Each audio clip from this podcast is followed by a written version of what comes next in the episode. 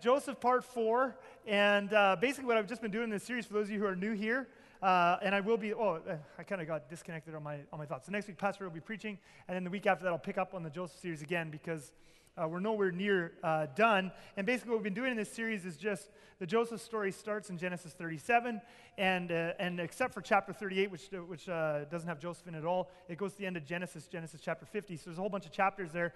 And I've just been working my way through verse by verse. Now, we're not going to get to the, to the end of Genesis at the rate I'm going because it's going to take forever, because today's part four, and we're just now starting on, on chapter 39.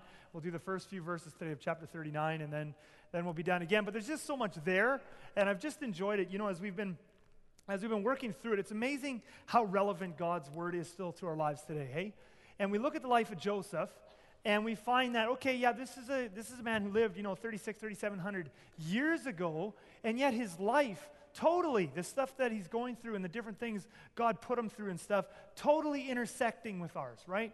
And so i think we find a lot of encouragement in that and i trust that you will again today and as we continue this series. And so why don't you just bow your heads with me close your eyes and i'm going to start verse 1 of chapter 39 and and uh, and go for a little while today on faithfulness and small things.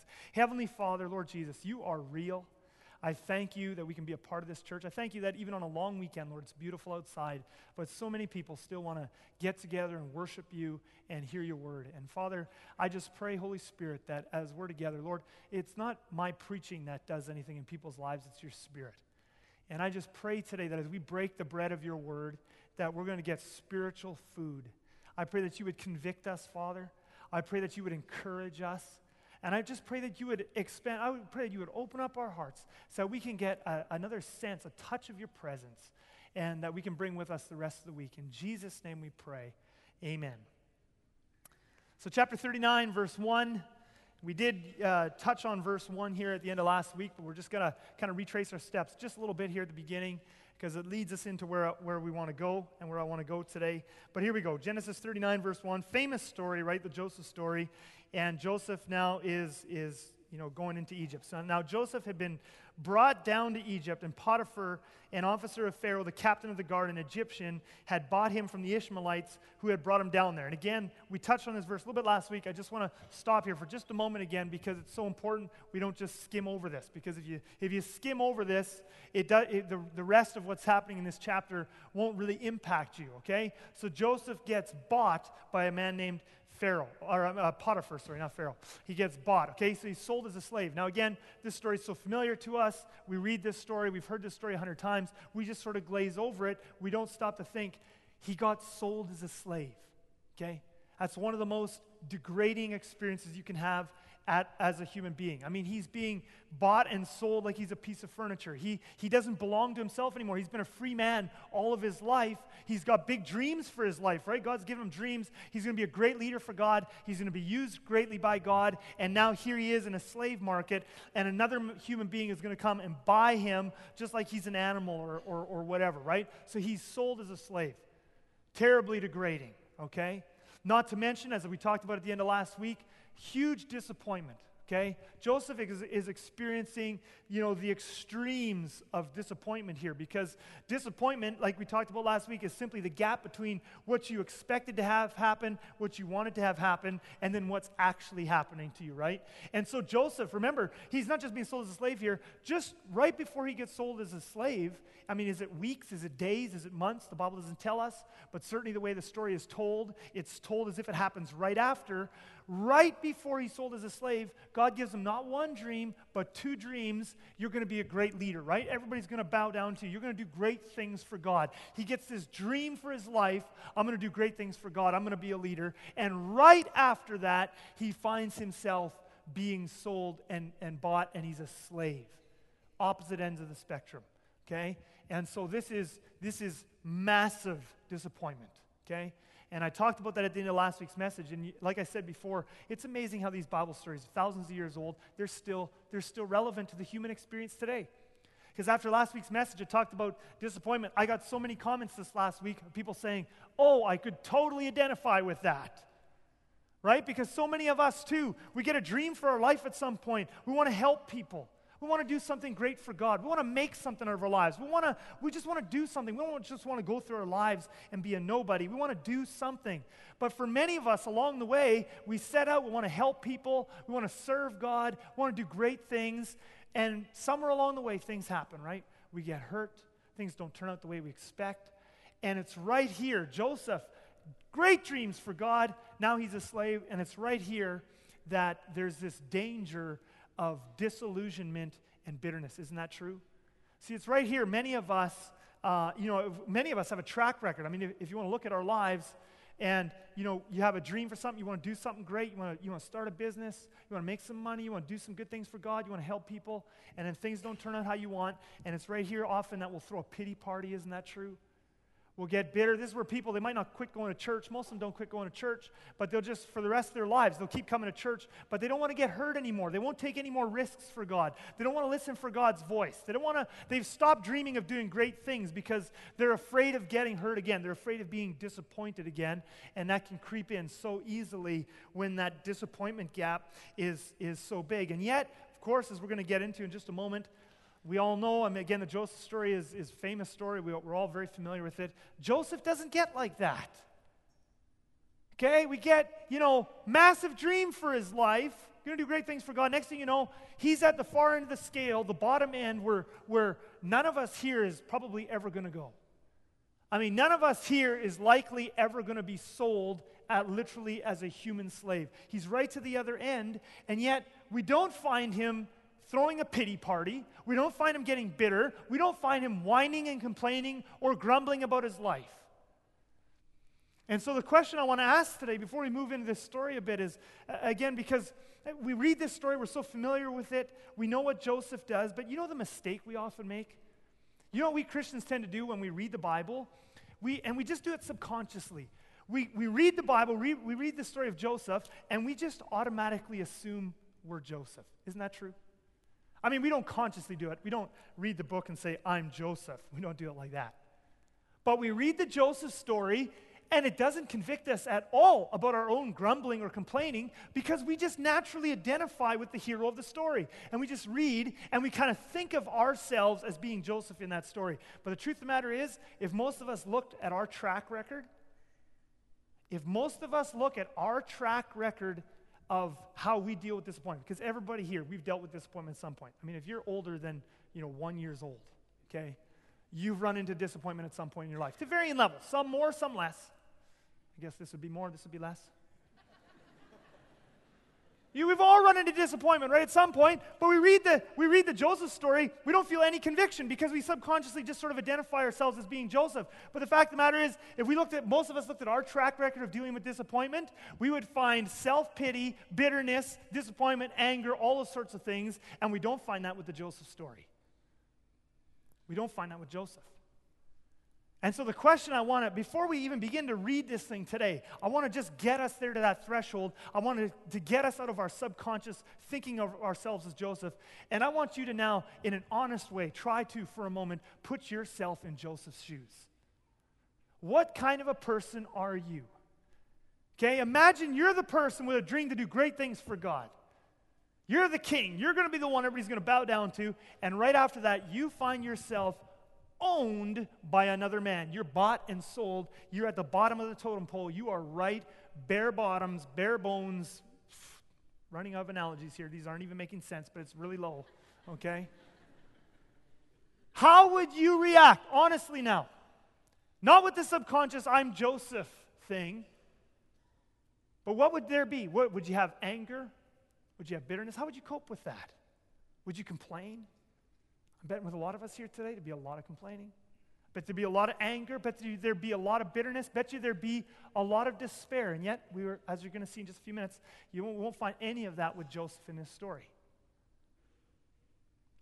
Now, before I read, uh, and I do want to read those next few verses now, there is just one more thing I want to notice because a lot of people, how would they cope with this disappointment? You go from this to this really horrible place. And you're here now, we've, okay, and we all know already because it's a familiar story, and we're going to look at the details in just a moment. We all know he doesn't curl up and get bitter and quit and give up on life and get mad. He doesn't do that. That's where a lot of Christians would be. But there's one other coping mechanism. I, I want to talk about a coping mechanism that I want you to notice. When I'm reading you now this Joseph story and the details, I want you to notice something Joseph doesn't do. Okay? Not only does he not quit, not only does he not get bitter, there is a coping mechanism sometimes that people try to use that's different than that one over there. I think a lot of us would just be straight over there. But there is another coping mechanism that sometimes people try to try to use to get through their disappointment to try to avoid being over there. And I want to just mention this now because I want to make sure that you understand that Joseph doesn't use this coping mechanism. And a coping mechanism I want you to notice when we're reading the story now is I want you to notice that Joseph does not try to escape bitterness and despair and self pity. He doesn't try to escape that by trying to escape reality with some kind of positive thinking positive speaking mumbo jumbo. Okay, and this is really important. I want you to notice this now. This is really important. And the reason I'm bringing this to your attention and I want you to pay attention to it is because a lot of people, uh, Christian teachers, they're selling tons of books, they're all over the TV, and they are teaching that when you are in a negative circumstance, the way you deal with it is you got to have, you got to visualize something different. You got to visualize yourself in different circumstances. You got to visualize things being better, and you got to be positive thinking, positive speaking, and, and that's sort of their, they, they say that's faith. That's how you get out of a bad situation. That's how you, instead of turning bitter, you use positive thinking, positive speaking instead of turning bitter, and that's sort of their coping strategy, okay? And of course, I have, I have, you know, there's nothing wrong with positive thinking and pos- positive speaking in the sense that, you know, even when we're in dark times, uh, you know, we, we can focus on our blessings rather than on, on all the negatives, right? We can be thankful we can say good things rather than bad things. I'm not talking about that. It's not that it's bad to be positive in a dark time. But what I'm talking about is this philosophy that I can change my circumstances by my speaking, by my thinking. I can attract positive things. I can attract good things into my life with positive thinking and positive speaking. And, and it's dressed up as being faith. Let me tell you something. That's not faith. Denying reality is not faith. That is actually ancient occult philosophy. It's been around for hundreds of years, and it's all over the new age now. Uh, I mean, Oprah's been pushing it for years already, and, and the secret. Nothing. I'm not against you if, you're, if you love Oprah. Um, I do question some things, but never mind. Anyway, but uh, but you know, there's this whole idea of the secret. You know, I'm going to speak positive things. I'm going to think positive things. I'm going to attract positive things to me. And a lot of teachers now are trying to use that same philosophy and just dress it up with a little bit of Jesus and Christianity, and that's not Christianity. Okay? So when I'm reading you this, this story now, I want you to notice that the way Joseph, I mean, Joseph doesn't curl up and get bitter and quit. That he does not do. But the way he does it is he doesn't go over here and deny reality and do some kind of positive you know, thinking exercise every morning. Like you won't see in this story, you know, jo- how did Joseph deal with the discipline of being a slave? He didn't get up every morning and try to positive speak himself out of it and be like, you know, every morning do this little exercise or something where, you know, I am not a slave, I'm a king in Jesus' name, hallelujah, and, and throw all this stuff out there. That's not what he does. Okay? That wouldn't be healthy because he is a slave. In this story, he is a slave. That's, that's not healthy. That's not how you deal with your stuff. That's not how you keep from being bitter is by denying reality, I'm not a slave when you are a slave. You know, I, I remember I had a, a, friend, really good guy. Oh, he's still a friend of mine, amazing guy, but years ago. And um, I, I, had mentioned one day my back was hurting me, and I, and I just offhand said to him, You know, my, I said, Oh, my back is, is killing me today. And he just straight, Whoa! He said, You're cursing yourself. He said, You're, you're saying negative things about yourself. You're cursing yourself. You, you could kill yourself. You could do something. I'm going, my back just, my back just hurts. And uh, I just wanted to say that. Don't focus on the problem. Don't mention it. Don't say it because you're cursing yourself. You got to speak healing words. You got to speak. And I just thought to myself right away, I just thought, how am I supposed to do James chapter 5 where it says, James 5 says, you can mark it down, look at it later. And at James chapter 5 says, when you're sick or you have a problem, you call together the elders of the church and you confess your sins to them, the negative things you've done. And then you confess to them and you tell them what your problem is, and they pray for you. How can I get anyone to pray for me if I can't say what's wrong with me? Right? Isn't that true? How about Galatians 6, verse 2? Galatians 6 2, Paul says, I want you to bear each other's burdens. I want you to carry each other's burdens. How can you carry my burden and how can I carry your burden if you can't tell me what's wrong with you? If we all got to go around just saying positive words all the time and we can't tell the truth. See, it, you, let me just say something, because I know some people, they get caught up in this and they don't, they, they don't know. So they hear something, then they feel guilty, and they don't know what they can say. Let me, let me tell you something. when you tell the truth, you never curse yourself when you're telling the truth. You never curse yourself when you're telling the truth. I mean, I've known, literally, I've known people who they got cancer and they wouldn't say the word cancer. They wouldn't acknowledge it. They wouldn't talk about it. You talk, how are you doing? Because you're a friend. You want, you want to pray for them. You want to be there for them. Well, don't want to talk about it. I got that thing beat. They won't even say the word cancer. Why won't they say it? They're afraid of cursing themselves. They're trying to positive speak themselves to a different reality. That's not what Jesus teaches us in the Bible. You have cancer? You're scared to death about your cancer?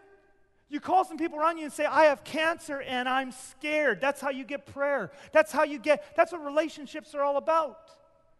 They're not based on false reality and fantasy, they're based on truth. And the first step to wholeness, you want to know the first step to wholeness is be honest with yourself and others. You have a problem, you man up and you just say it. I have a lust problem if you have a lust problem. I'm scared. I'm having mental issues. I'm depressed. This, and you say it. You're not cursing yourself when you tell the truth. You're being honest with yourself. You're being honest with others. That's the first step to wholeness. One of the worst things you can do is try to deny reality and pretend you're not a slave when you are. And many of the people who try to cope, they try to get away from bitterness by coping with fantasy and positive thinking and all that sort of stuff. Many of the people who are here end up back over there just down further down the road. The Bible does not teach us to escape our reality, and Joseph doesn't show us that way. Joseph shows us a third way, a better way of dealing with disappointment. One way is a whole schwack of Christians are there bitter, self pity, miserable with life, disappointment. They just give up. Other Christians, positive thinking, fantasy world, also not good. Joseph shows us a third way, a better way. And the better way is he doesn't quit, he doesn't get bitter, he doesn't get filled with self pity, he doesn't escape reality. In his slavery, he remains faithful to God. He doesn't quit on God, he doesn't get bitter. He doesn't deny that he's a slave. He doesn't try to some kind of escaping and. Fantasy. He, in his suffering, remains faithful to God. Here's the amazing thing about when you remain faithful to God in your suffering. Rather than giving up, rather than trying to escape, you remain faithful and obedient in the midst of it. The amazing thing is that when you are like this, and you're going to see this in the Joseph story, is that God can bless you in your suffering. He can bless you in your suffering. And you're going to see that in the Joseph story is uh, God doesn't rescue him out of his slavery, at least not for many years. And when he does rescue him, he sends him into an Egyptian dungeon, but that comes later, okay? Um, he just sends him to a worse place, but nonetheless, okay? You're going to see Joseph remains faithful to God in the suffering. God doesn't remove him out of the suffering, but he actually blesses him in the suffering. And this is a better third way than curling up and giving up or trying to escape with positive thinking and positive speaking. All right? So let's continue here. Verse 2 The Lord was with Joseph, and he became a successful man. He became a successful man, but he was still a slave. The Lord was with him, and we would think, oh, the Lord was with him, and he wasn't a slave anymore. The Lord was with him, and Potiphar just suddenly got this crazy idea to give Joseph his freedom. That's what happened. Nope. He was a slave, so God made him a successful slave. That's a blessing, right? And he was in the house of his Egyptian masters. He was still in the house of Potiphar. He's still a slave. And, and you know, this is, this is really important. And I want to stop here just a moment before we keep going here. Uh, many of us need to think long and hard about this point here this week. We need to think long and hard about this point. Because, and the reason we need to think long and hard about this point, the fact that we are to remain faithful to God in the suffering and that He then blesses us in the suffering. He doesn't just bless Joseph by bringing him out. Now, sometimes God blesses us by bringing us out. That's, those are my favorite. I mean, let's just all admit right here. Our favorite one is not when He blesses us in the cancer, but when He takes, us, takes the cancer, right? Our, our favorite one is not is when He gives me a new job, not bless me in the miserable job I have. Okay? And he does do that. He also does the blessings where he rescues us from a situation. But that's not what he's doing here in the Joseph thing. Here's the problem many of us, the only blessing we're looking for is the blessing of being rescued out of the situation. That's the only one we can see. And so we actually miss. Many of us need to go home. Honestly, this week, some of us need to go home. We need to spend some time in prayer. Because you're in the middle of a disaster, you're in a disappointment. It could be work, could be a business that fell apart, you know, a ministry, could be a family thing, a marriage, whatever. Could just be you're just disappointed with life. You're, you're getting old. And I, was, I won't even put a number to that. I used to think 30 was old. I've blown past that now myself, okay? But you just gone to a point in your life and you're like, I'm nowhere. I had all these dreams for my life and I've done nothing. You just could be disappointed. But, and, and you, so you look at your life and the only blessing you can see is the big answer to prayer where God rescued you from that disappointing situation, rescued you from that horrible situation. And what you very well could be missing is that in your situation, God has already blessed you a whole bunch of times and you've missed it because you've been looking for Him to rescue you. Can you imagine if Joseph would have been all grumbling and saying, God hasn't rescued me from Potiphar, and yet we find here that God was blessing him in Potiphar's house. And usually, what I find when you begin to talk with people and probe, and they're so upset, and God hasn't rescued me from this, He hasn't answered this prayer, and you begin to probe, and you begin to find that God's been at work all over the place, but they're looking for the wrong thing. And so God blesses Joseph in his slavery. He doesn't, he doesn't curl up and quit and get bitter. He says, Okay, God, you're going to make me a slave? I'm going to be the best slave I can be. And God says, I'm going to bless you in your slavery. So we keep going. Verse 3 His master, that's Potiphar, saw the Lord was with him and that the Lord caused all that he did to succeed in his hands. So Joseph found favor in his sight and attended him, and he made him overseer of his house and put him in charge of all that he had from the time that he made him overseer in his house and over all that he had, the Lord blessed the Egyptian's house for Joseph's sake. How do you like that, eh? The Lord blessed Potiphar, his. I mean, some of you, you have an ogre of a boss, and you're complaining about them all the time, okay? Okay, Joseph, I don't know what kind of a man Potiphar was, but he owned Joseph. So imagine being owned by your boss. Okay? And this is the blessing God blesses that ogre for your sake. And he blesses his boss. He blesses Potiphar because of Joseph. So he blesses, blessed the Egyptian's house for Joseph's sake. The blessing of the Lord was on all that he had in house and field. So he left all that he had in Joseph's charge, and because of him, Potiphar had no concern about anything but the food he ate. Now, that is pretty amazing. I mean, let's remember, let me just remind you for the hundredth time here. Let's remember the backdrop. Joseph should be a free man. He shouldn't be anybody's slave. He should not belong to Potiphar. He should be back at home working on his dreams. He was the favorite son, the one with the colored coat. He's going to get a big inheritance. He's got the dream to have many people bowing down to him. Now he's a slave. What right does Potiphar have to own him? What right does Potiphar have, right? Can you imagine? I'm betting, especially us in Western culture, I'm betting most of us are going like this as if I'm going to give Potiphar 100%, right? As if. I don't owe Potiphar nothing. But rather than going like this, and getting bitter and disappointed and angry at God and complaining to everyone, what does he do? Potiphar buys him. He says, Ha, Potiphar, you've never had a slave as good as me. And he goes and he works for Potiphar so amazingly that Potiphar doesn't have to worry about anything in the morning. Potiphar gets up. Only thing he has to worry about is, uh, what am I going to eat for breakfast? Is it the crepes this morning or is it the omelet? Joseph, help me here. Am I having the strawberry waffle? Am I having the blueberry waffles? That's the only, that's the only thing he has to worry about because Joseph is that conscientious and hardworking. Joseph is that conscientious and hardworking for a man who has no right to own him. That's being faithful. He doesn't curl up. So many of us curl up. Something bad happens in our life. Oh, I'm so mad. Life hasn't turned out for me the way I wanted. I don't like it. I don't like my boss. Joseph doesn't do any of that. He says, Okay, you made me a slave, best slave you've ever seen, God. And he goes for it. Potiphar has to worry about nothing. Joseph is that good of a slave. That is a higher third way. That is a way most of us, let's not just identify ourselves with Joseph and think of ourselves as Joseph. Let's admit that most of us are far, far, far, far short of that. But that's where the Holy Spirit wants us to be. You know, as I was thinking about this passage, it reminded me I mean, talk about bringing glory to God in your work. I mean, Joseph was bringing glory to the one true God into Potiphar. Potiphar wouldn't have known about Yahweh. He didn't know about the one true God who made the earth. He had his bunch of Egyptian gods. And now here comes this Hebrew who knows Yahweh, and he does this kind of work. He was bringing glory to God into Potiphar's house. Is not true? And it reminded me of a, a passage. See, we might think, well, Good for Joseph, right? That's what we sometimes think, right? I mean, good for Joseph. He was, yeah, way to go, Joseph. The rest of us, we don't live there, okay? And it's true, most of us don't live there. But we sort of wipe it off as if God doesn't care that we don't live there. And what we don't realize is actually the level that Joseph lived at, serving to that level of wholeheartedness for that kind of a boss in that kind of a disappointing situation, is actually God's calling to each and every one of us. That's actually base level Christianity. Paul says this. I thought of this verse. Okay, let's jump over to Corinthians for just a second. Let's jump out of the Joseph story. 1 Corinthians 10.31. Right away as I'm reading this Joseph story, I thought, oh, that's what Paul's talking about.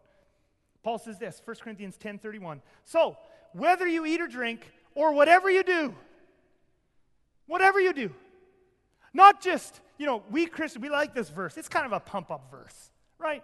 Whatever you do, do all for the glory of God. And we like to quote that one, but really subconsciously, what we mean when we quote that verse is, is and, or at least how we put it into practice is wh- Paul saying, whenever you're happy, whenever things are good for you, when your boss is nice to you, when, when, when the money's coming in and everybody's being happy and everything's peachy and healthy, then do everything happily for the glory of God. That's really how we apply this verse.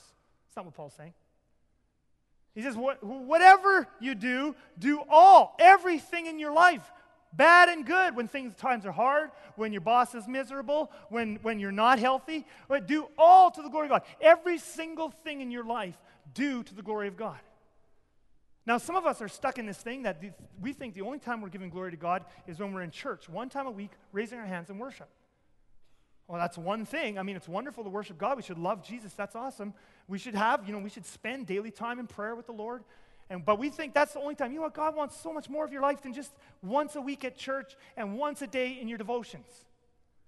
What he wants, he doesn't just want 1% of your life, he wants 99%. He wants everything. That's what Joseph gave him everything.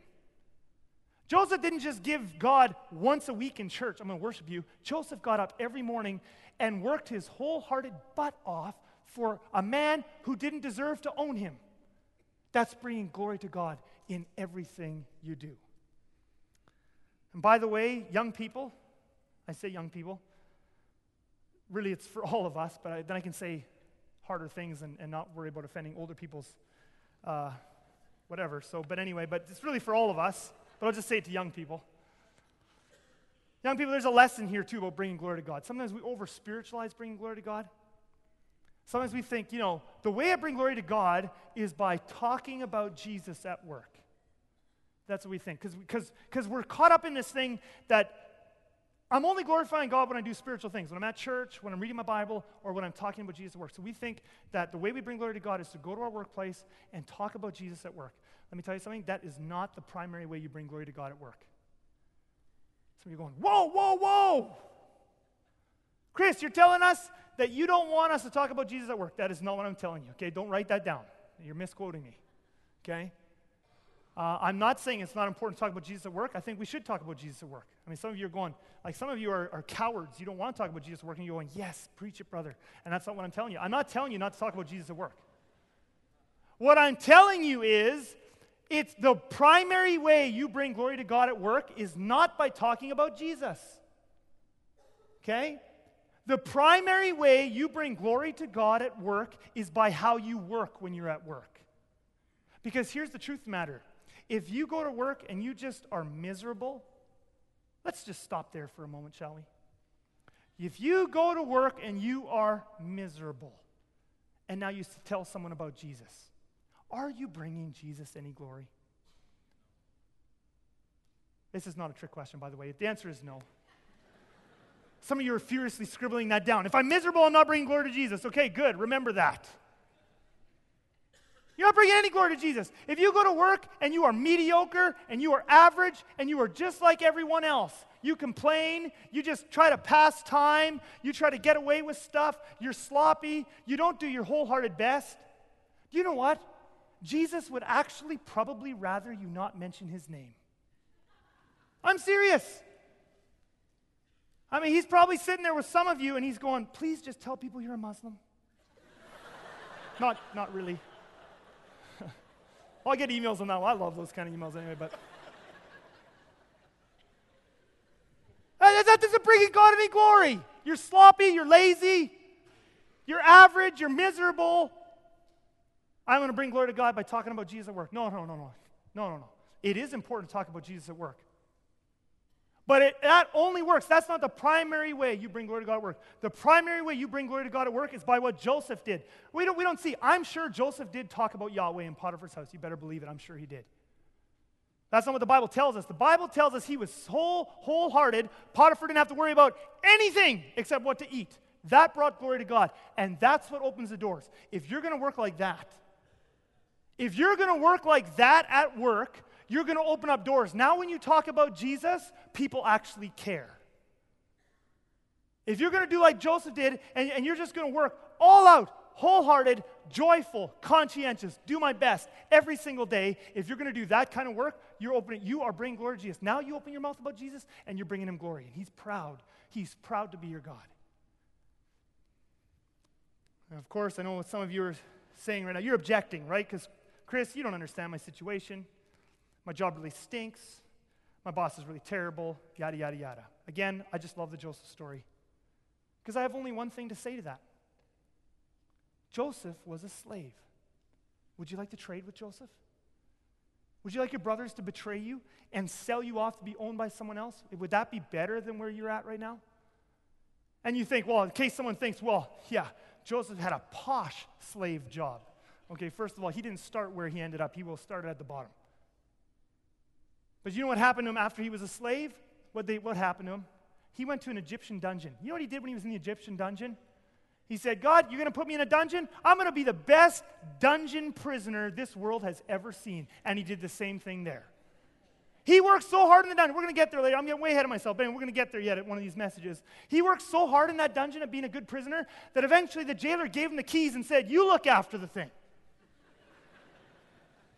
So don't tell me, oh, you don't understand. My boss is miserable. My job stinks. I can't bring glory to God like that. Yes, you can. It's not bringing glory to God at work is not about having the right job, it's about having the right heart.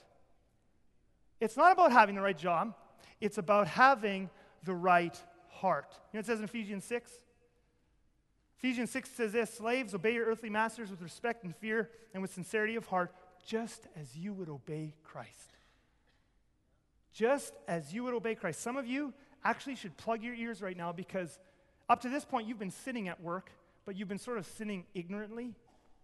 You didn't realize what God called you to be, what kind of a person He called you to be at work. So you've just been sinning ignorantly because you've been miserable and lazy and all those things at work and thinking that's okay because at least you went to church. But after I read you this passage, your guilt actually doubles because now you actually know what you're supposed to do. So I'm just giving some of you warning. You might want to plug your ears before I finish this passage. Okay? Ephesians 6. Slaves, obey your earthly masters with respect and fear and with sincerity of heart, just as you would obey Christ. You know what Jesus calls you to do? If you are a follower of Jesus, this is not optional. This is not maybe like, ah, here's a suggestion. Jesus says, actually, you're my slave. That's what this, that's what this passage says. If, if you are a Christian, you're, you're actually a slave like Joseph is. You're just not a slave to Potiphar, you're a slave to Jesus. And Jesus says, I'm your boss, and I'm going to tell you how to work for your human boss. I'm going to tell you how to work for your human boss. Obey them, not only to win their favor when their eye is on you, but like slaves of Christ doing the will of God from your heart. Serve wholeheartedly. Did you know it's actually not optional for someone who calls himself a Jesus follower? It's not optional to go to work and not be wholehearted. It's not about having the right job, it's about having the right heart. Serve wholeheartedly. And by the way, you know, in our culture, we have divorced something. We have divorced Jesus is Lord from Jesus is Savior. We love to talk about Jesus as my Savior. I'm not going to he- hell. I'm going to heaven because I asked Jesus in my heart and He forgave all my sins. By the way, I love that part. That's my favorite part. It's so good. He forgives our sins, He loves us, He takes us to heaven. And so we always talk about it in our churches Jesus is my Savior. But did you know something? He isn't supposed to just be your Savior, He's supposed to be your Lord and Savior, which means boss and Savior. And did you know that you actually can't cut those two things apart? So many North American Christians today have taken Jesus as their Savior, but they haven't made Him their boss. Here's what Jesus says If I'm not your boss, I'm also not your Savior. You can't have one without the other. You can't have Jesus is my Savior unless you also make him Lord of your life. If you don't make him Lord of your life, he says, I won't be your Savior. And so, this is what our boss says about work. Our boss says, when you get up in the morning, no exceptions. No, I mean, and no, I'm not talking about here you have a bad day or you're sick or whatever. Okay, I'm not talking about those kind of exceptions. What I'm talking about is no exceptions like, well, this kind of job you don't have to be wholehearted. Joseph was wholehearted as a slave and a dungeon prisoner. Jesus says, I'm your boss, and this is what I say about work. When you go to work, at your miserable job for your miserable boss, if that's what you have, you will serve them wholeheartedly as if you're serving me because you are. Because you are actually serving me. And my name's on the line. That's Jesus speaking, not mine. Okay? Serve wholeheartedly as if you were serving the Lord, not men, because you know that the Lord will reward everyone for whatever good he does, whether slave or free. Serve wholeheartedly. That is the Christian call at work. Now, some of you might be sitting here and you're going, uh, you know, whew, you know, he's getting everybody else today, but me, I'm a stay at home mom. oh, no, no, no. Whatever your job is, whether it's paid or not. Joseph says, I'm going to be a great leader. God makes him a slave. Joseph says, Okay, I'll be the best slave I can be for God. And then God says, Now I want you to be a prisoner. Okay, I'll be the best prisoner I can be for God. We need to have that. That's what faithfulness looks like. God's made you a mom, you're a mom, you're going to be the best mom you can be for God every day. You're going to get up, you're going to be wholehearted. God's made you this, God's made you that. You say, "Oh, I'm injured. I can't I can't work whatever it is." Uh, then God still has a role for you. You're still alive. If he wanted you in heaven, you'd be dead. So you're here.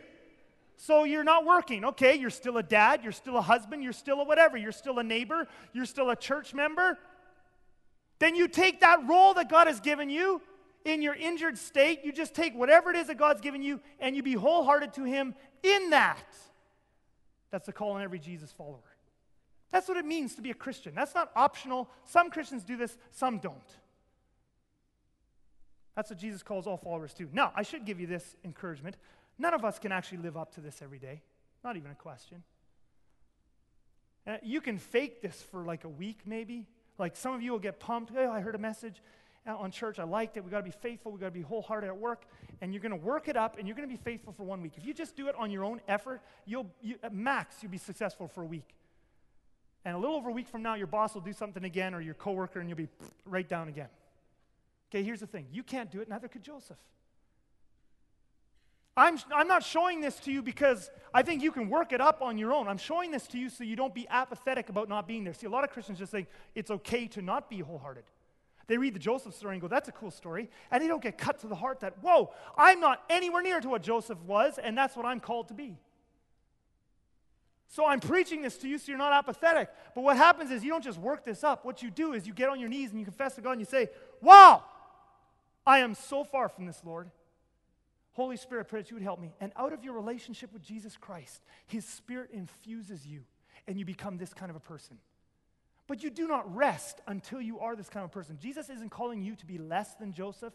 He's calling you to just follow him. And Joseph, that's what jo- following Jesus, that's like what Joseph did. It's wholehearted in everything God gives you to do. This is what it means to be faithful. Let me give you a definition of what it means to be faithful. Whatever station in life God has you at, at this point in your life, whatever stage, all of us here right now are alive. So far, so good. You're alive, that means you're at a stage in life, whatever it is.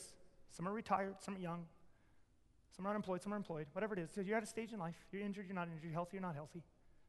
Whatever stage, this is what faithfulness is. Whatever stage, whatever job, whatever place you're in, at this point in your life, you need to work at those things that God has placed you in wholeheartedly as if you were serving God directly. People talk about faithfulness like, I'm, I'm going to finish this message with the passage, Well done, good and faithful servant. And Christians, we love to talk about that passage. Very few of us actually know what it means to be a faithful servant of God. That's what it means. It doesn't just mean you go to church all the time and you have your devotions. Yeah, that's an important part of connecting with Jesus so that you can do what's really important, which is go out into the world and be whole. Can you imagine? Let me just ask you something. Can you imagine if a whole church of people got filled with the Holy Spirit, they went out into their workplaces and they worked like Joseph did? Can you imagine if dozens of bosses all over here are going, What in the world is with these crazy Christians? They are so wholehearted at work, it's crazy. Do you know what would happen? Tons of people would get saved and the churches would explode. I'd say this is like the best evangelism strategy there is. You know where the biggest evangelistic field is right now? Our workplaces. It's where we're with, it's where we are most of the time, it's where we know the most people. You work like a Joseph. You don't think Potiphar was open to knowing about God when you have a servant like Joseph working for you? You better believe it. And if you will walk in relationship with God and let His Holy Spirit, and you rely on Him, because yes, there are mornings you wake up and you don't want to be wholehearted, but you realize that wholeheartedness is about obedience. It's about making a choice. It's not, it's not like, I don't have to because I don't feel like it. It's about choosing, Jesus, help me. And as you walk with Him, He makes you wholehearted like that. That's what it means to be faithful, okay? Well, anyway, I want to show you now a really important motivation, okay? I've, I've showed you what faithfulness looks like. It's wholeheartedness in the things and in the place that God has given you. Okay? But now let me show you a motivation. Let, let me give you a motivation as to why this kind of, and aside from at the end of this message, we're going to get to Jesus telling you, well done, good and faithful servant. That's a good motivation.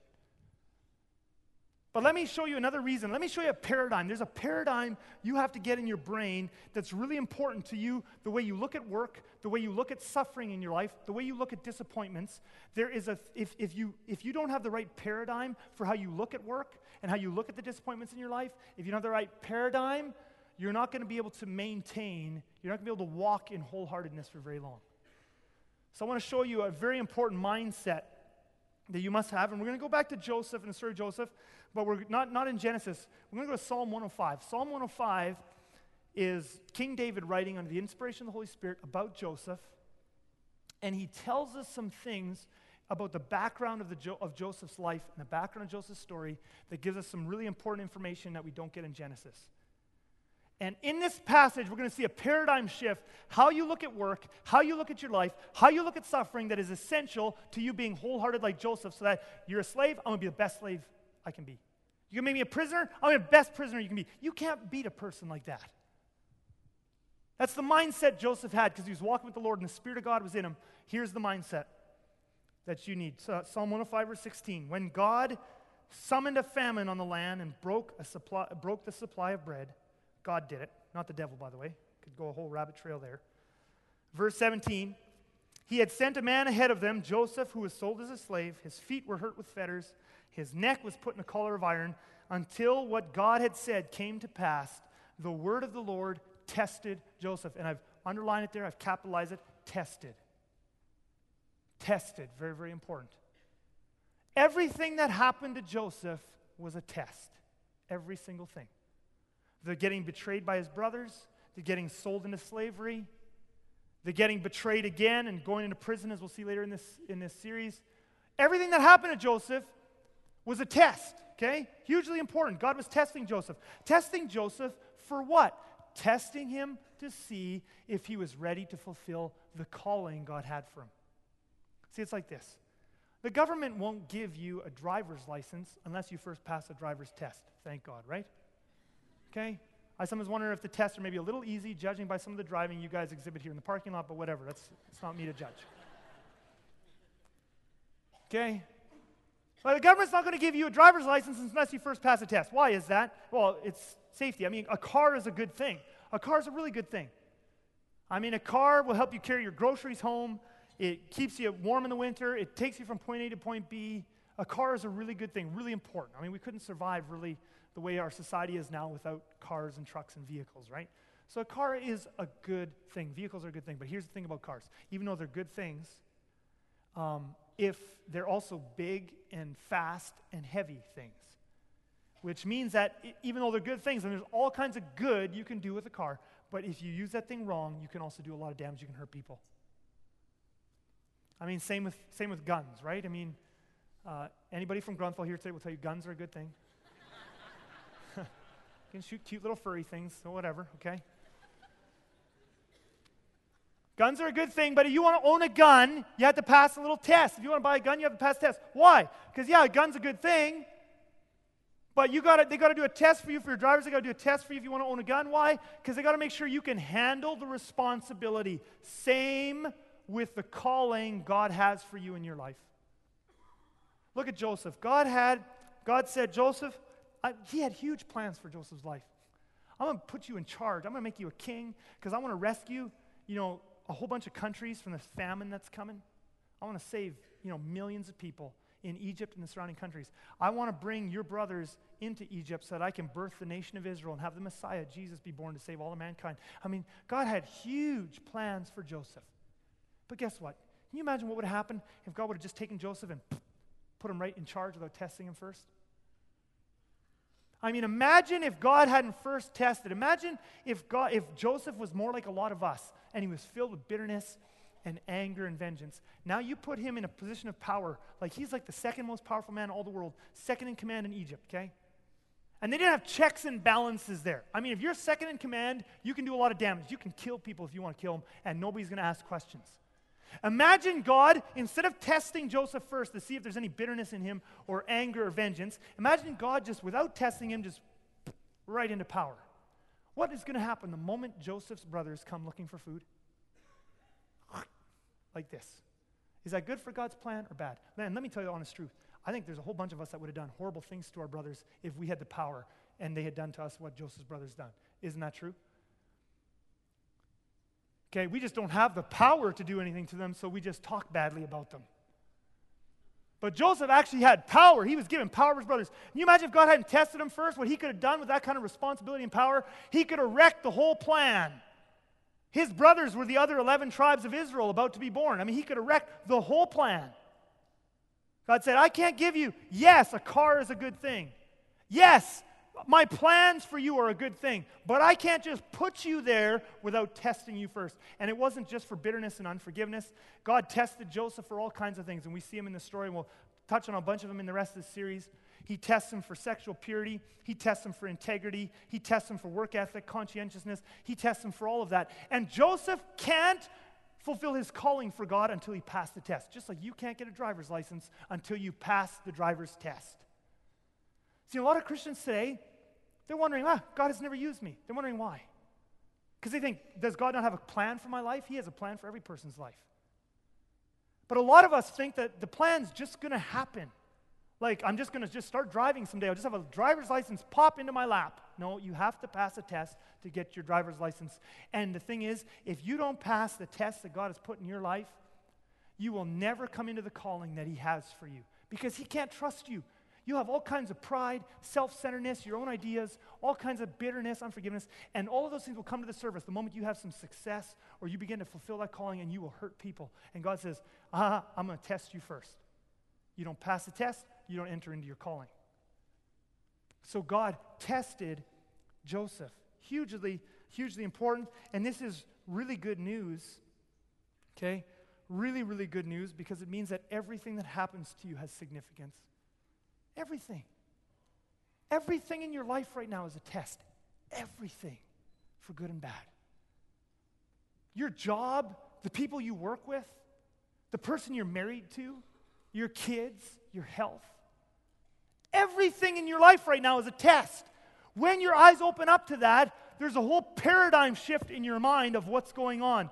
No longer is it, oh, I can't stand this thing. You start to see, God's testing me.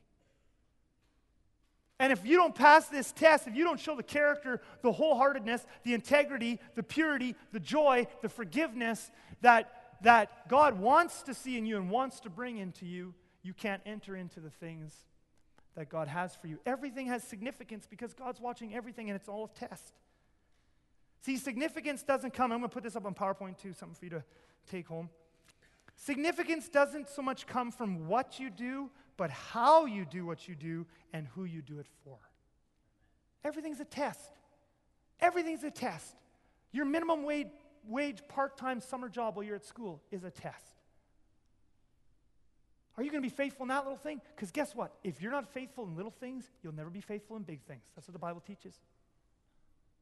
If you're not faithful in little, you'll be faithful in big. If you're not faithful in a struggle and a disappointment, you won't be faithful with success. Because let me tell you something success is a lot more dangerous spiritually than struggle. If you're not faithful in the struggle, if you get bitter and you give up and you quit in the struggle, you can't be trusted with success. So everything in your life is a test. Everything in Joseph's life was a test. And only those who are faithful in little can be trusted in much. I want to finish this message now with Luke chapter chapter 19 and a chunk of Jesus' famous parable. Because this is not just in the Joseph story, this is the whole Bible, but the Joseph story illustrates it. Joseph's a slave, I'm going to be the best slave I can be. Joseph, I'm going to put you in prison, I'll be the best prisoner you can, I can be.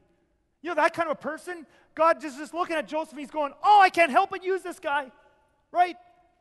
I mean, he's just going to be wholehearted everywhere he goes. I have got to give this guy some serious kingdom responsibility. And so Joseph is the example for this, but the New Testament, the teaching is everywhere in Jesus' parables and Paul's speaking. And but now I've, that I've shown you the Joseph story, you have a bit of understanding of what this looks like. So let me read you now with Joseph in the back of your mind. Let's read the parable of the faithful servants. Jesus said, therefore, a nobleman went into a far country to receive for himself a kingdom and then return. Verse 13, calling 10 of his servants, he gave them 10 minas. Okay, so each 10 servants, 10 minas, they're each going to get one mina. The point, the whole point of this is a mina is not very much money. Scholars can't agree uh, exactly how much money this is. Some, would, some say a mina is like basically equivalent to about 20 bucks. Others say it's equivalent to you know a couple months' salary with uh, some of the average worker in that day. Uh, whatever the case, the point in this parable is that it's not much. It's just a very little bit. That's, that's the point. Any noble person or wealthy person, business person, religious leader in Jesus' time who would have been hearing this parable or reading this parable or whatever, they would have scoffed at that amount of money. They would have said, that's like no responsibility at all. Like that's meaningless. Why, what, what, what are you going to do with a mina? Okay? That's the point in the parable. The mina is just a little bit of money. The king goes away, and he doesn't give his servants huge, important responsibilities. He has just a little. Just a little. Then he says to them, engage in business with this tiny amount of money until I come. When he returned, having received the kingdom, he ordered those servants to whom he had given the money to be called him to him, that he might know what they had gained by doing business. The first came before him, saying, Lord, your mina has made ten more, ten minas more. And he said to him, Well done, good and faithful servant. There's the, fa- the, the famous line. Some of the translations have good and faithful. That's the way I always remember it. Well done, good servant. Because you have been faithful in a very little, you shall have authority over 10 cities. I love that line. Because you've been faithful in a very little, you have authority over 10 cities. And a second came saying, Lord, your mina has made five minas. And he said to him, And you are to be over five cities. You know what I love about that line? Because you've been faithful in a little, put you over 10 cities. You know what I love about that line? You don't have to do great things for Jesus, you just have to be faithful in the little things he's given you. That's it. Lots of people are, they, they feel bad about their lives. They're, they're always comparing themselves to someone else. I got to do as much ministry as so and so. I haven't done as much ministry as so and so. I haven't had as much an impact in my life. I haven't made as much money or given away as much money. I haven't as made as much of a legacy in my life as so and so. And they're always comparing themselves to so and so and they feel down. And many of us here today, that's how we feel. I haven't made something big out of my life. I'm not as big as so and so for God or whatever, not as spiritual, all this sort of stuff. You know, guess what? Jesus doesn't expect you to do anything more than just be faithful with what He's given you. He doesn't expect you to do 10 minas worth or 100 minas worth of ministry if He's given you one mina. All He expects is, I give you one mina, you take that little mina, and with that little thing I give you, you just be faithful there. Joseph, I give you slavery. Joseph says, I'll be faithful in slavery. Joseph, I give you prison. I'll be faithful in prison. He gives you whatever it is. You're a mom. I gave you a couple kids. Be faithful in there. I gave you a job. It's not a really important job, it's not a high paying job. You get up every day and be wholehearted there. All he expects is not more than what he gave you. He expects only one thing be faithful with the little he has given you. That's it. On Judgment Day, he will not judge you saying you didn't lead a thousand people to Christ. You didn't start a massive ministry and live all by faith like somebody else did. You didn't give a million dollars. That is not Judgment Day. Judgment Day is I gave you one mina. What did you do with one mina? Because you have been faithful in a very little, I will put you over 10 cities. Every time you are faithful in little God gives you, He always responds by giving more. Okay? We see it with Joseph. Again, I just said it before. Joseph, oh, I'll be the best slave this world has ever seen. I'll be the best prisoner this world has ever seen. God's going, my goodness, that is king material. He makes him king. Now, the passage does not promise that if you're faithful in little things in this world, you'll have big responsibility in this lifetime. That did happen to Joseph. That does happen to lots of people, that they experience it already in this lifetime. But some people go through their entire lives and they're all, all they ever are is unnoticed. They never do a great thing. They're just faithful in little things their entire lives, right to the end, and nobody notices them. Their reward, their 10 cities, comes in the next one. Because Jesus said the first, some of those who are first here will be last in heaven, and some of those who are last here, everybody thought they were nothing, but actually they were faithful in the nothing they had those are the ones who will be first there. They will be the great leaders. They will be the great kings and queens. They will be the princes and princesses. They'll be the successful business people. They will be the ones over much in the next lifetime because they were faithful in little here. Here is what I know. I don't know if it'll happen to you in this lifetime or the next one, but if you are faithful in the little now, it is a guarantee that God will put you over much. From one mina to 10 cities, whether in this life or the next. But Jesus isn't expecting out of you more than what he's given you. So let me leave you with one challenge for the week. Because it's not my preaching that's going to, and then the worship team's going to come up and lead us in one final song here. But it's not the preaching that changes you. And you can go out of here and you can have this truth in your mind, but if you don't take it deep, it, it does nothing. Luke, I, my challenge to you today is to meditate on this parable of Jesus, keeping the Joseph story in mind. Keeping the Joseph story in mind. That's what faithfulness looks like. Be wholehearted in whatever God's given you. Serve your Potiphar to the best of your ability. Serve your jailer to the best of your ability. Okay? But here's my challenge Luke 19, 11 to 27 is Jesus' parable of the faithful servant. Take at least one day, take two days this week in your devotions and read that parable and meditate on it and ask the Lord to speak to you about faithfulness in your life. See, this is where, see, my message today, okay, okay, we got through a message, good service, we go home, whatever. But unless you spend some time with God, and the Spirit speaks to you about what He's saying in His Word, then you have nothing. Jesus said, Not blessed are you now because you know what to do. He said, Blessed to His disciples after the Sermon on the Mount. Blessed are you if you do them. You take these truths now home and with the Spirit, because you can't, you can't fake them on your own. You, you go to the Spirit and you say, I want to be a faithful person. Speak to me about faithfulness. And you begin to strive by the Spirit's power to be a faithful servant. Jesus, that is the desire of our hearts here today is to one day, the desire of my heart, and for LaDawn, my wife, and my kids, Joy and Charlie and Eden, and for everybody here in this church that's here that heard this message today, Jesus, my desire, one day we're all going to stand before you. No exceptions, zero exceptions. Every one of us here has an appointment with you someday. And you're not going to ask us, how big a ministry did we do compared to someone else? You are not going to ask us that. You're going to ask us only one thing What did you do with what I gave you? And Jesus, my prayer is that everyone here and myself and my wife and my kids, Jesus, I want to hear one thing Well done, good and faithful servant. You have been faithful in a little, and now I will give you more. Jesus, I pray that by your Holy Spirit you would take that deep into our hearts and show us what it means to be faithful. In your name I pray. Amen.